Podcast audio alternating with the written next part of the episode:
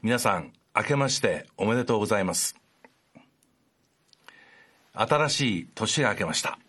今年も神様の祝福が皆様方の上に豊かにありますようにお祈りいたします。さて、昨年の10月、私は世界総会の年次理事会に出席いたしました。その後でトロントの日本人教会をお訪ねいたしました。初めて安息日をトロントの皆さんとご一緒に過ごしました。帰国後、小川先生から、かの地で牧師をしておられます小川春次先生からメールをいただきました。そこにこう書かれていました。あるカナダ人の女性が島田先生の説教の時に私どもの教会員に連れられて礼拝に来ていました。彼女は他の SDA 教会の教会員ですが、どの教会へ行っても自分が至らない存在であり、罪悪感を持たされるような説教ばかり聞いて、しばらく教会を離れていたそうです。しかし島田先生の説教を聞いて慰められ、励まされ、もう一度教会へ行こうと思えたのだそうです。そんな内容でした。その時私の語った説教のテーマは神の愛です。私たちに命を与え、そして私たちを救い、私たちを永遠の命へと招いておられる神は愛の神であること、この神の愛によって私たちは今日も生かされていること、その神の愛を多くの方々に伝えましょうというメッセージを皆さんにお伝えいたしました。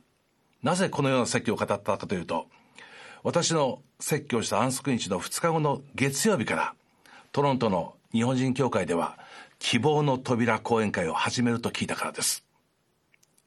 急遽説教の内容を変えて、私たちが語るのはただ神の愛、私たちが示すのはただ愛の神であることを、その説教を通して強調いたしました。教会員が心一つにして、そして祈ることによって多くの方々にこの神の愛を伝えましょうと伝えたかったからです。確かに私たちは神の愛によって作られました。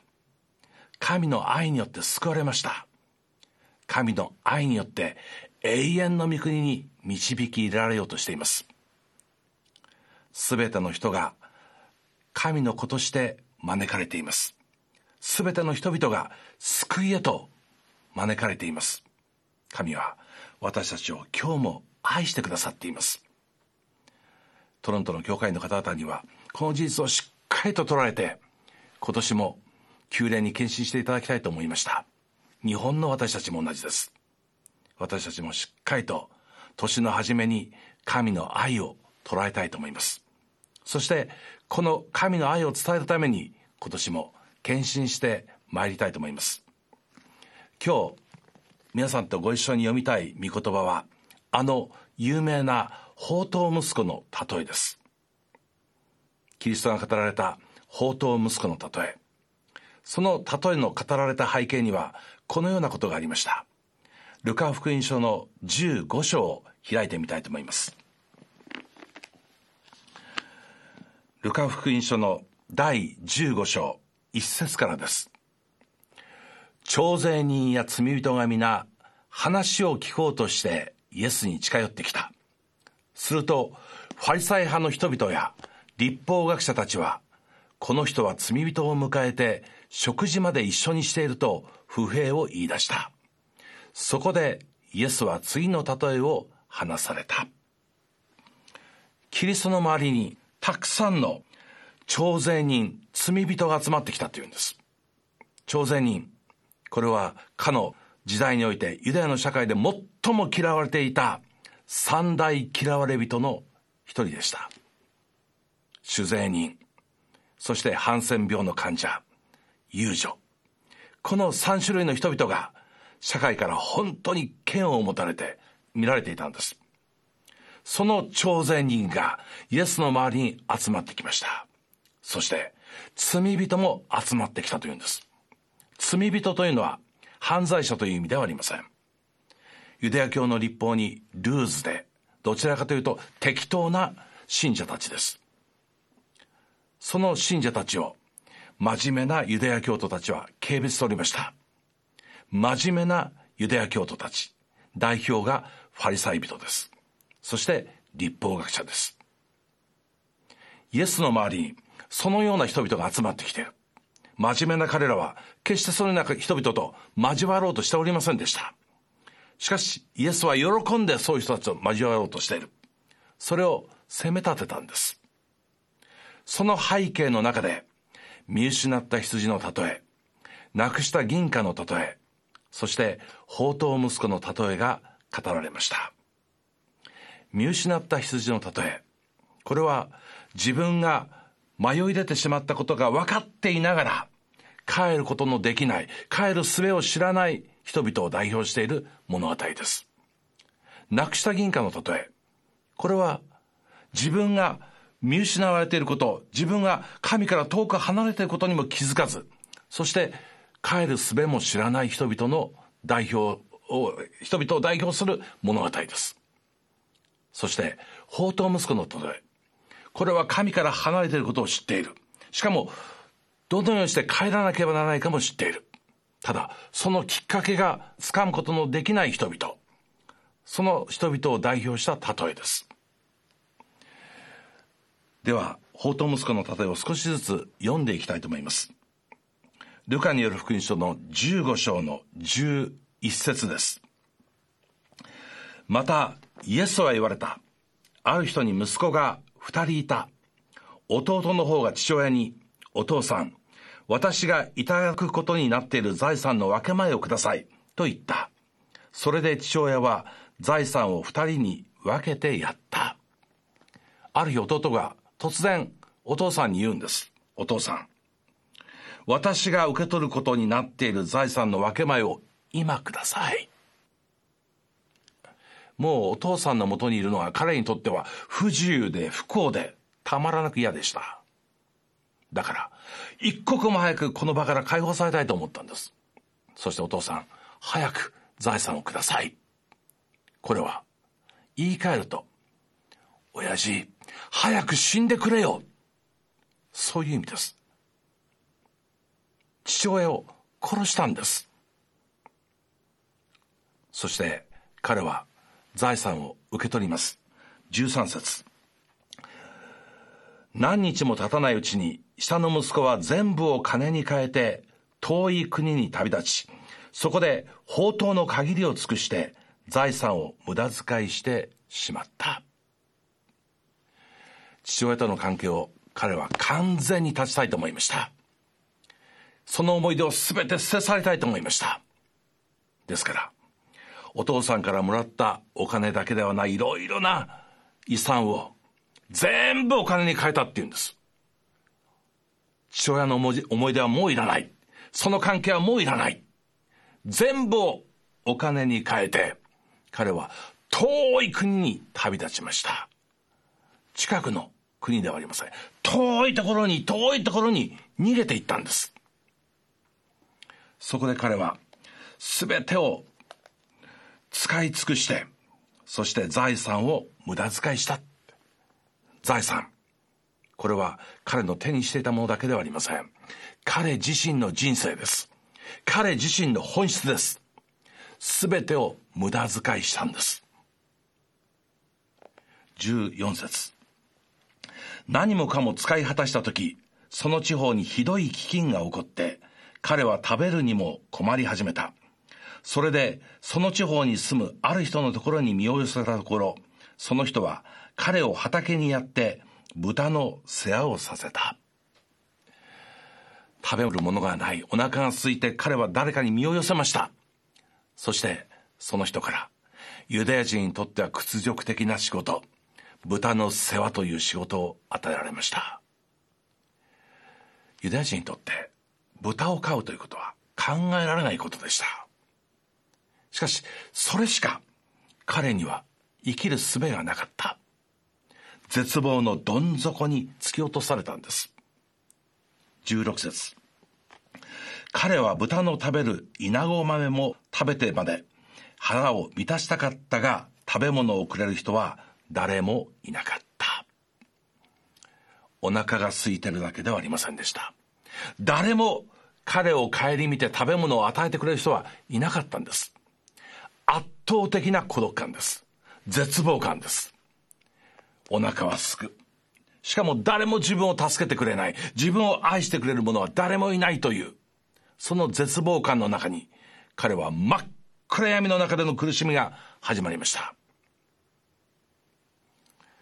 もううなるような、うめくような、そんな日々が重ねられていった。ある日のことでした。17節、そこで彼は我に帰っていった。父のところではあんなに大勢の雇い人にあり余るほどのパンがあるのに、私はここで飢え死にしそうだ。ここを立ち、父のところに行って言おう。お父さん、私は天に対してもまたお父さんに対しても罪を犯しました。もう息子と呼ばれる資格はありません。雇い人の一人にしてくださいと。突然ある日、彼は我に帰ったんです。そして父のもとに帰ろう、そう思います。あんなに嫌だったお父さんのところに帰りたいと思った。なぜでしょうか。そこには食べ物がある、そこには安心がある、そこには希望がある。初めて彼は気がついたんです。初代教父のアウグスティヌスが告白という本の中で、その第1巻第1章にこう書いています。あなたは私たちをご自身に向けてお作りになりました。ですから私たちの心はあなたのうちに行こうまで安らぎを得ることができないのです。人間は皆神に向けて作られました。ですから私たちの心は神のうちに帰るまで、そこに行こうまで本当の平安を得ることができません。放蕩息子はなぜ我に帰ることができたんでしょうか。どうしてお父さんのもとに帰ろう、そう思うことができたんでしょうか。絶望的な状況に追い込まれたからでしょうか。もちろん背景にはその事実があります。しかしもっと大切なのは、父が彼のために祈っていたからです。父は彼が家を出た日からずっと祈り続けていました。神の守りを、そしていつの日か彼が帰ってくることを。父が祈っていたから彼はその祈りによって本心に帰ることができました。祈りなくして救われた人はいません。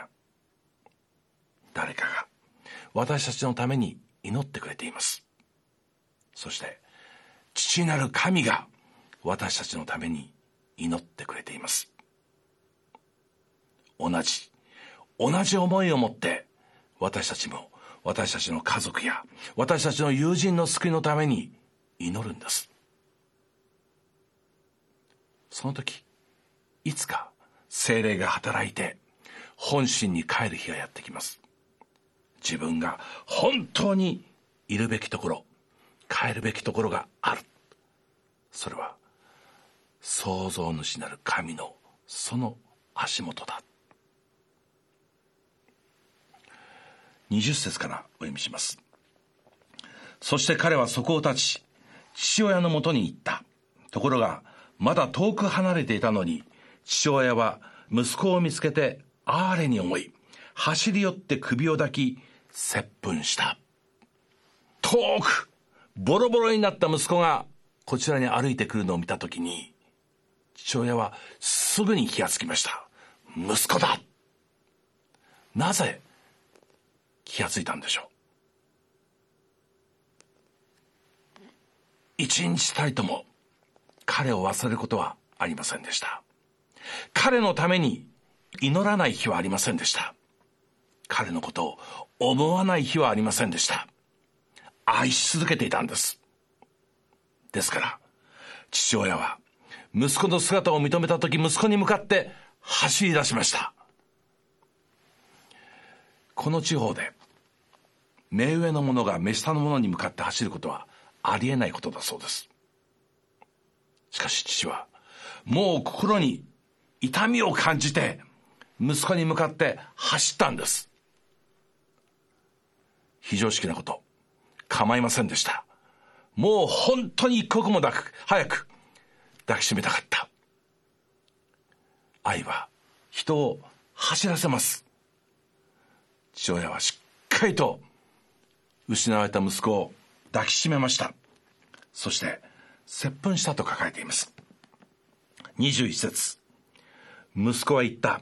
お父さん、私は天に対してもまたお父さんに対しても罪を犯しました。もう息子と呼ばれる資格はありません。しかし父親はしもべたちに言った。急いで一番良い服を持ってきてこの子に着せ、手に指輪をはめてやり、足に履物を履かせなさい。それから肥えた子牛を連れてきてほふりなさい。食べて酔おう。この息子は死んでいたのに生き返り、いなくなっていたのに見つかったからだ。そして祝宴を始めた。父親は大喜びでした。失われた息子が帰ってきたんです。確かに生きていました。もう抱きしめて、そして宴会が始まりました。キリストの物語はここで終わるんですが、この息子は二度と父親を裏切ることはなかったのでしょうか。再びやっぱりここは退屈だと言ってこの家を離れることはなかったのでしょうか。後でもう一度このことについて考えてみたいと思います。物語は続きます。家を出たのは次男坊でした。長男は家に残っていました。25節から、ところで兄の方は畑にいたが、家の近くに来ると音楽や踊りのざわめきが聞こえてきた。そこでしもべの一人を呼んで、これは一体何事かと尋ねた。しもべは言った。弟さんが帰ってこられました。無事な姿で迎えたというので、お父上が肥えた子牛をほふられたのです。兄は怒って家に入ろうとはせず、父親が出てきてなだめた。弟が、大切な一人の弟が帰ってきたのに、兄は怒りました。その宴会に出席しようとしなかったんです。なぜでしょうか。なぜ父のように一緒に喜ばなかったのでしょうか。29節、しかし兄は父親に言った。この通り、私は何年もお父さんに仕えています。言いつけに背いたことは一度もありません。それなのに私が友達と宴会をするために子ヤギ一匹すらくれなかったではありませんか。ところがあなたのあの息子が娼婦どもと一緒にあなたの心情を食いつぶして帰ってくると、肥えた子牛をほふっておやりになる。すると父親は言った。子よ、お前はいつも私と一緒にいる。私のものは全部お前のものだ。だがお前のあの弟は死んでいたのに生き返った。いなくなっていたのに見つかったのだ。祝宴を開いて楽しみ喜ぶのは当たり前ではないか。兄はお父さんのもとにいても喜びはなかったんです。弟の帰りを素直に喜べませんでした。自分のためにお父さんは一体何をしてくれたんだ。こんなに真面目にお父さんに仕えてきたのに何もしてくれなかった。でもあの放蕩三昧を尽くしたあの弟にはこんなパーティーを開いてる。信じられない、許せない。神を信じると言いながら人を裁き批判することにパリサイ人立法学者は忙しかった。彼らの心に喜びはありませんでした。ただ正しさを求めて人々を裁いていたんです。キリストの教会にいながら不安と劣等感に苛まれるアドベンチストがいます。カナダの教会がそうでした。喜びがないんです。平安がないんです。希望がないんです。神を知りながら心の中に牌がないんです。兄はこの後弟を歓迎することができるように変えられたのでしょうか。そして弟はもう二度と父を裏切らず父の家にとどまったのでしょうか。私はこの兄は必ず弟を歓迎するものに変えられたと信じています。そして弟ももう二度と父の家を去らなかったと信じています。兄は変えられていきます。それは父の愛を知っていくからです。おめでたいやつだと批判されてもなおこの放蕩息子を愛する父親の愛、人から批判されても自分がどんなに傷ついたとしてもそれでもなお息子を子供を愛することをやめない父の愛、恐れることを知らない無償の愛、その父の愛を兄も少しずつ知っていきます。父の祈りの中で彼も変えられていきます。父は弟のためにだけ祈っていたわけではありません。この兄のためにも祈っていました。彼の心がしっかりと父の心と一つとなるように祈り続けていました。父の心は愛であり、そして恵みでした。その愛と恵みと一つとなることを父は祈り続けていました。真面目な性格をよく父は知っておりました。だから自分にも厳しいけれども人にも厳しい。しかし彼の心に喜びも平安もない。その兄のために父は祈り続けていました。必ず兄はその父の愛の御手の中で変えられていくはずです。やがて弟を歓迎し弟と共に父の愛を喜ぶものへと変えられていくと信じています。一方弟は父の愛を知りました。自分を無条件で息子として受け入れてくれた父の愛を知りました。その愛を知ったらもう決して父を裏切ることはできません。時々こういう質問がなされます。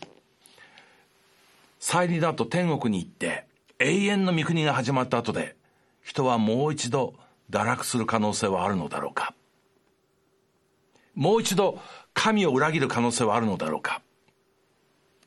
可能性はあります。しかし決して人は裏切ることはないと思います。天国に救われた人々が二度と神を裏切り神に背を向けることはないと思います。なぜならイエス・キリストの十字架に示された神の愛を知ってるからです。神は私たちを救うために一人子イエス・キリストを十字架に与えてくださいました。どれほどの犠牲でしょうか。彼の心は傷つきます。彼の心は痛みます。彼の心は泣きます。叫びます。しかし一人子を私たちの救いのために与えてくださった。それを知ったらもう二度と父を裏切ることはできません。天国で人は再びを罪を犯すことはできるでしょうけれども決して犯すことはないんです。父の愛を知ったからです。イエス・キリストのあの十字架の傷跡が永遠に消えないことを人は知っています。そしてその傷跡が今もなお、そして永遠に痛み続けることを知っています。私のために払われたその大いなる恵みの犠牲を知ってるから私たちはもう神を裏切ることができません。私たちの救いのために、私たちの永遠の命のために神が祈り続けていることを知ってるから、キリストが祈り続けていることを知ってるから私たちはもう裏切ることができないんです。もう一度しっかりと神の愛を受け止めたいと思います。旧約聖書イザヤ書の49章15節16節。女が自分の血のみ子を忘れるであろうか、母親が自分の産んだ子を憐れまないであろうか。たとえ女たちが忘れようとも、私があなたを忘れることは決してない。見よ、私はあなたを私の手のひらに刻みつける。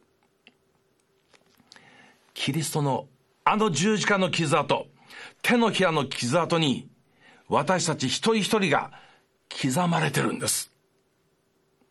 私はこの人の救いのために十字架に死ぬ、喜んで命を与える。父がこの人を愛しているように私も愛する。そう言ってキリストは十字架にご自身の命を捧げてくださいました。その手のひらの傷がずっと残り、その痛みが残り続けるんです。そしてそこには私たちの名前が刻まれている。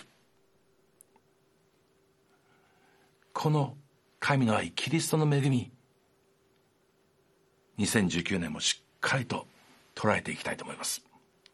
そしてこの神様の愛、イエス・キリストの恵みをもっともっと知っていきたいと思います。そしてこの神の愛をもって互いに愛し合いたいと思います。そしてこの愛をもって多くの人々に救いを届けたいと思います。福音を届けたいと思います。人々の救いのために祈りたいと思います。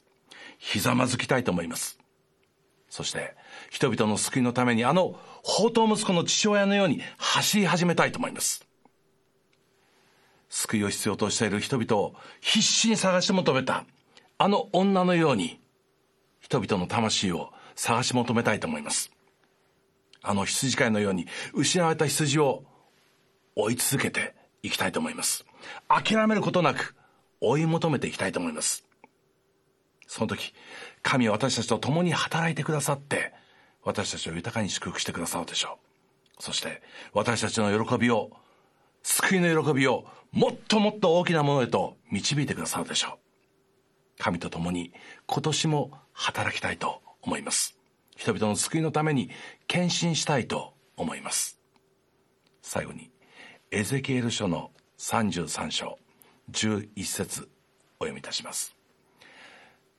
彼らに言いなさい、私は生きていると主なる神は言われる。私は悪人が死ぬのを喜ばない。むしろ悪人がその道から立ち返って生きることを喜ぶ。立ち返れ、立ち返れ、お前たちの悪しき道から、イスラエルの家よ、どうしてお前たちは死んでよいだろうか。神は今天上から私たちの救いのために祈ってくださっています。立ち返れ、立ち返れ、どうしてお前たちは死んでよいだろうか。この祈りと私たちの教会の祈りとが一つになりますように。2019年も私たち日本に住む一人一人の方々の救いのために祈り、そして働いていきたいと思います。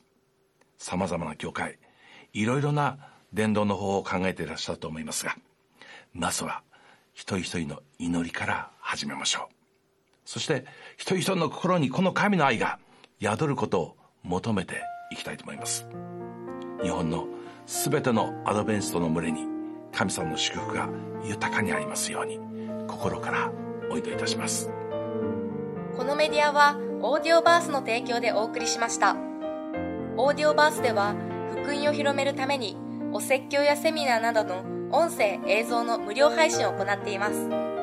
詳しくはhttp://www.audioverse.org へアクセスしてください。